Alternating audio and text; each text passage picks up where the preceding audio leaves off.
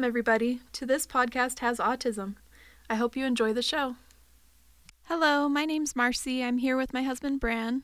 Today we're going to talk about the impact of autism on siblings. There is an impact of behavior on a brother or sister with an autism spectrum disorder on typically developing siblings across the life cycle. The siblings' mental development and emotional development influence how they perceive and interpret the behavior of the child with autism. Similarly, the intellectual ability, behavior, and degree of social access of the child with ASD impacts the relationship between the two children, as does the response of parents to the needs of all the children in the family.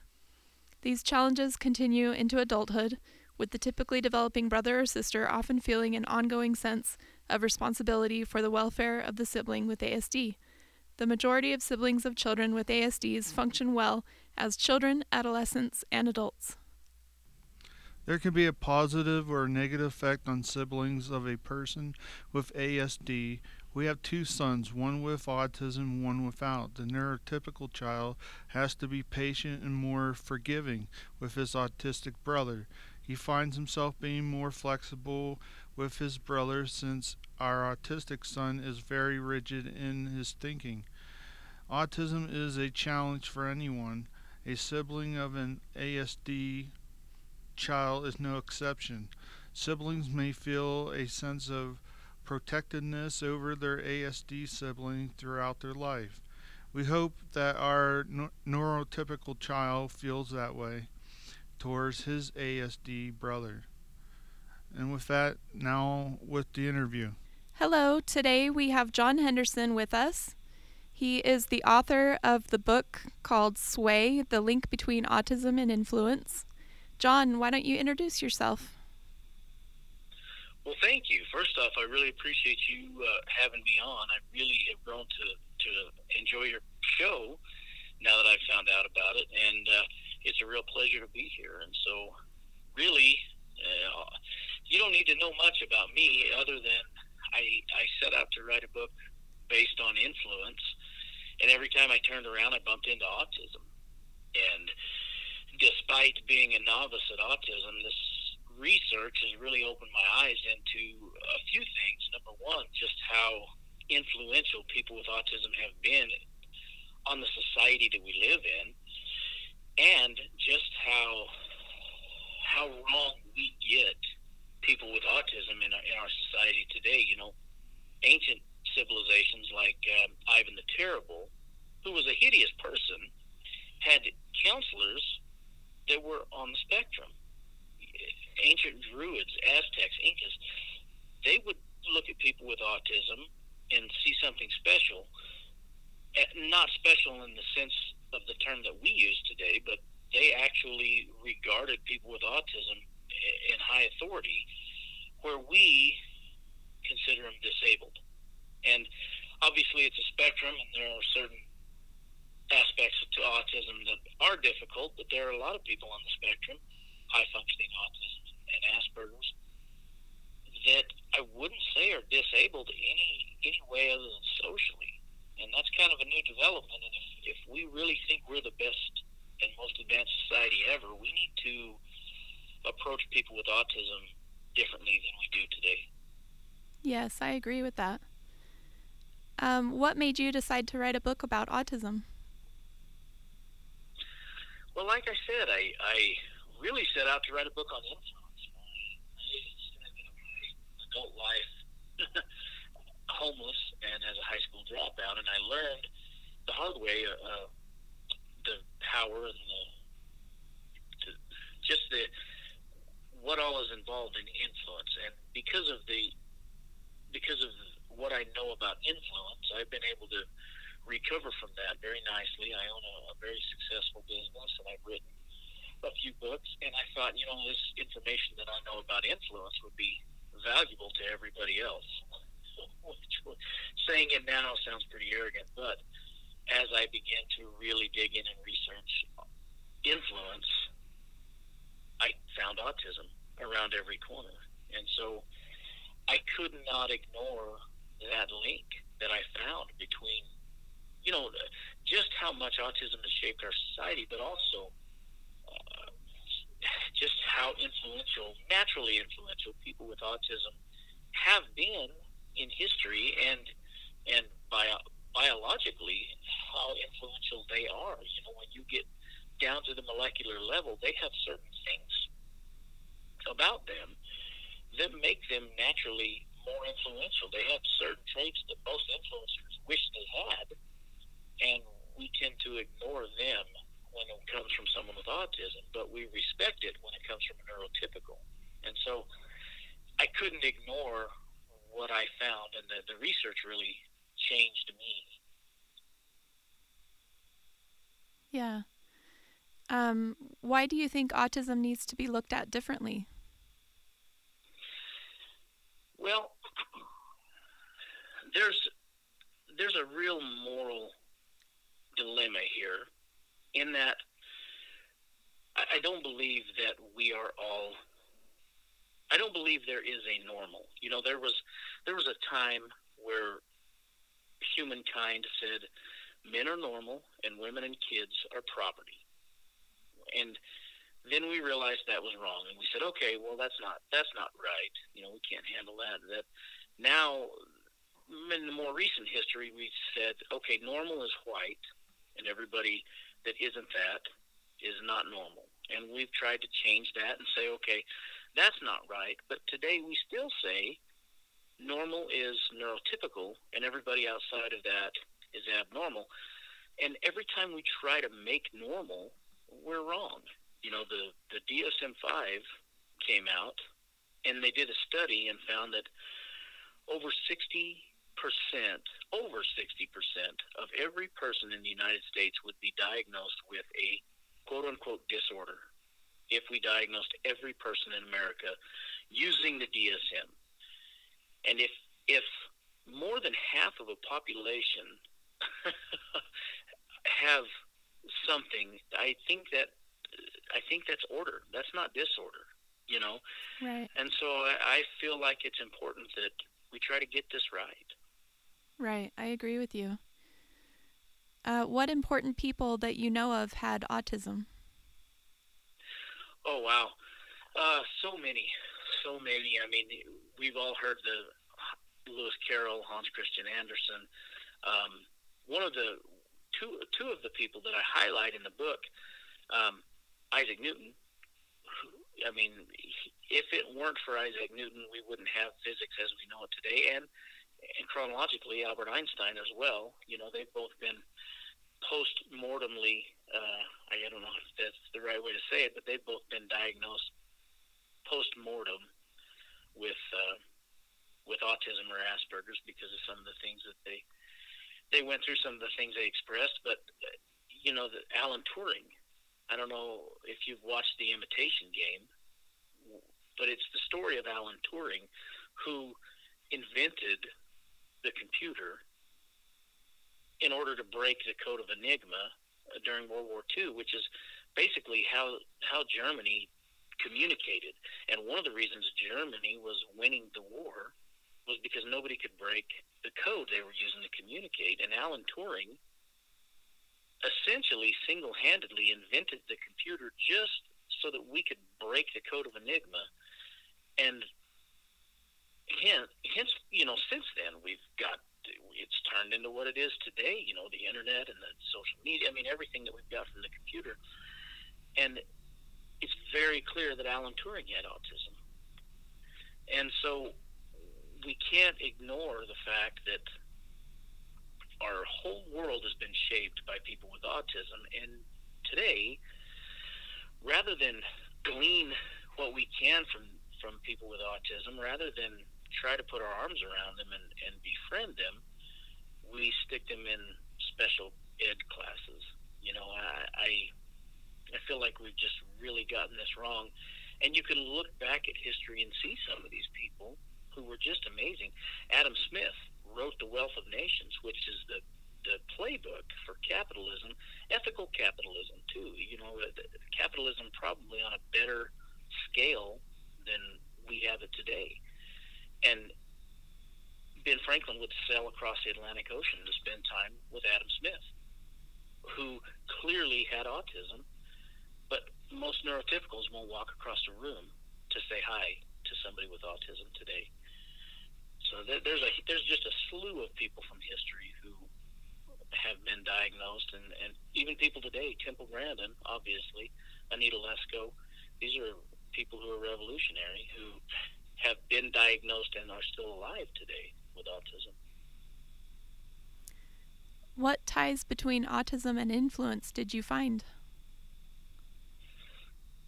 You know, one of the neatest ties that I found was that the, the chemical oxytocin. So, neurotypicals are really susceptible to oxytocin, which has gotten a lot of press and a lot of fanfare recently. They call it the cuddle hormone. No, I'm sorry, the cuddle molecule. And oxytocin is what it works with dopamine in our brain, and, and it's what causes us to feel euphoric when we have a, a positive social interaction. You know, if we are attracted to somebody and we get their phone number, we feel euphoric. If we tell a joke and everybody laughs, it, it makes us happy. If we are speaking on stage and we bomb, uh, you know, and, and nobody understands what we're talking about, we feel bad. And a lot of that can be traced back through oxytocin. Neurotypicals process oxytocin in that manner. People with autism don't. Which means it's so much easier for people with autism not to be affected by the crowd they're speaking in front of, the person they're speaking to. They're able to speak honestly because oxytocin doesn't trigger the, the dopamine and serotonin baths in their brains that they do in a neurotypical's brain. So, where we would have stage fright uh, often before we get up and talk to people, very frequently people with autism don't. You know, where we are worried if our joke is going to make people laugh, very frequently people with autism don't. And that's that's just one chemical link that I found, but there, there's just a pile of other links. Yeah, that's very interesting. Um, what is the overall message of your book? You know, the overall message of my book is uh, I want I, I want to set I wanted people to understand the science behind influence. When I set out to write it, I wanted people to understand when they were being played, right? When people were trying to manipulate them, I wanted people to understand that there were a few things they could do if they had a, a good message in order to make that message spread. But that turned into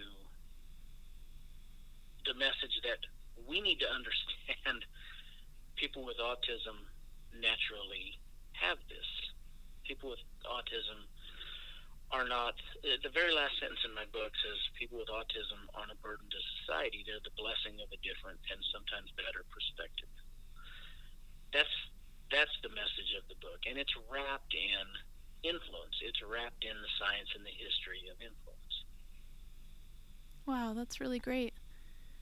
Uh, what is one thing you'd like to tell people about autism?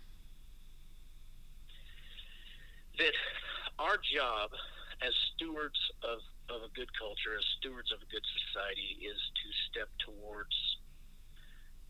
And, and my book is based in autism, so to step towards people with autism, but but generally speaking, to step towards each other. You know, right.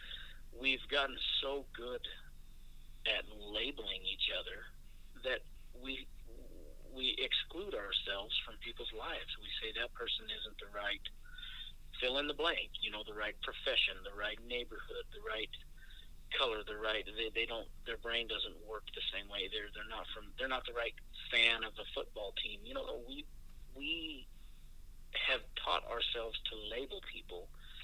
And I think as a steward of a of a good society, we need to step towards each other. My book happens to reference autism, which has been amazing for me, but but I think the trick is to step towards each other and then learn that that person has autism. Then learn if that person is a fan of the other football team. Then learn, you know, what that person's background is. But to initially just step towards people.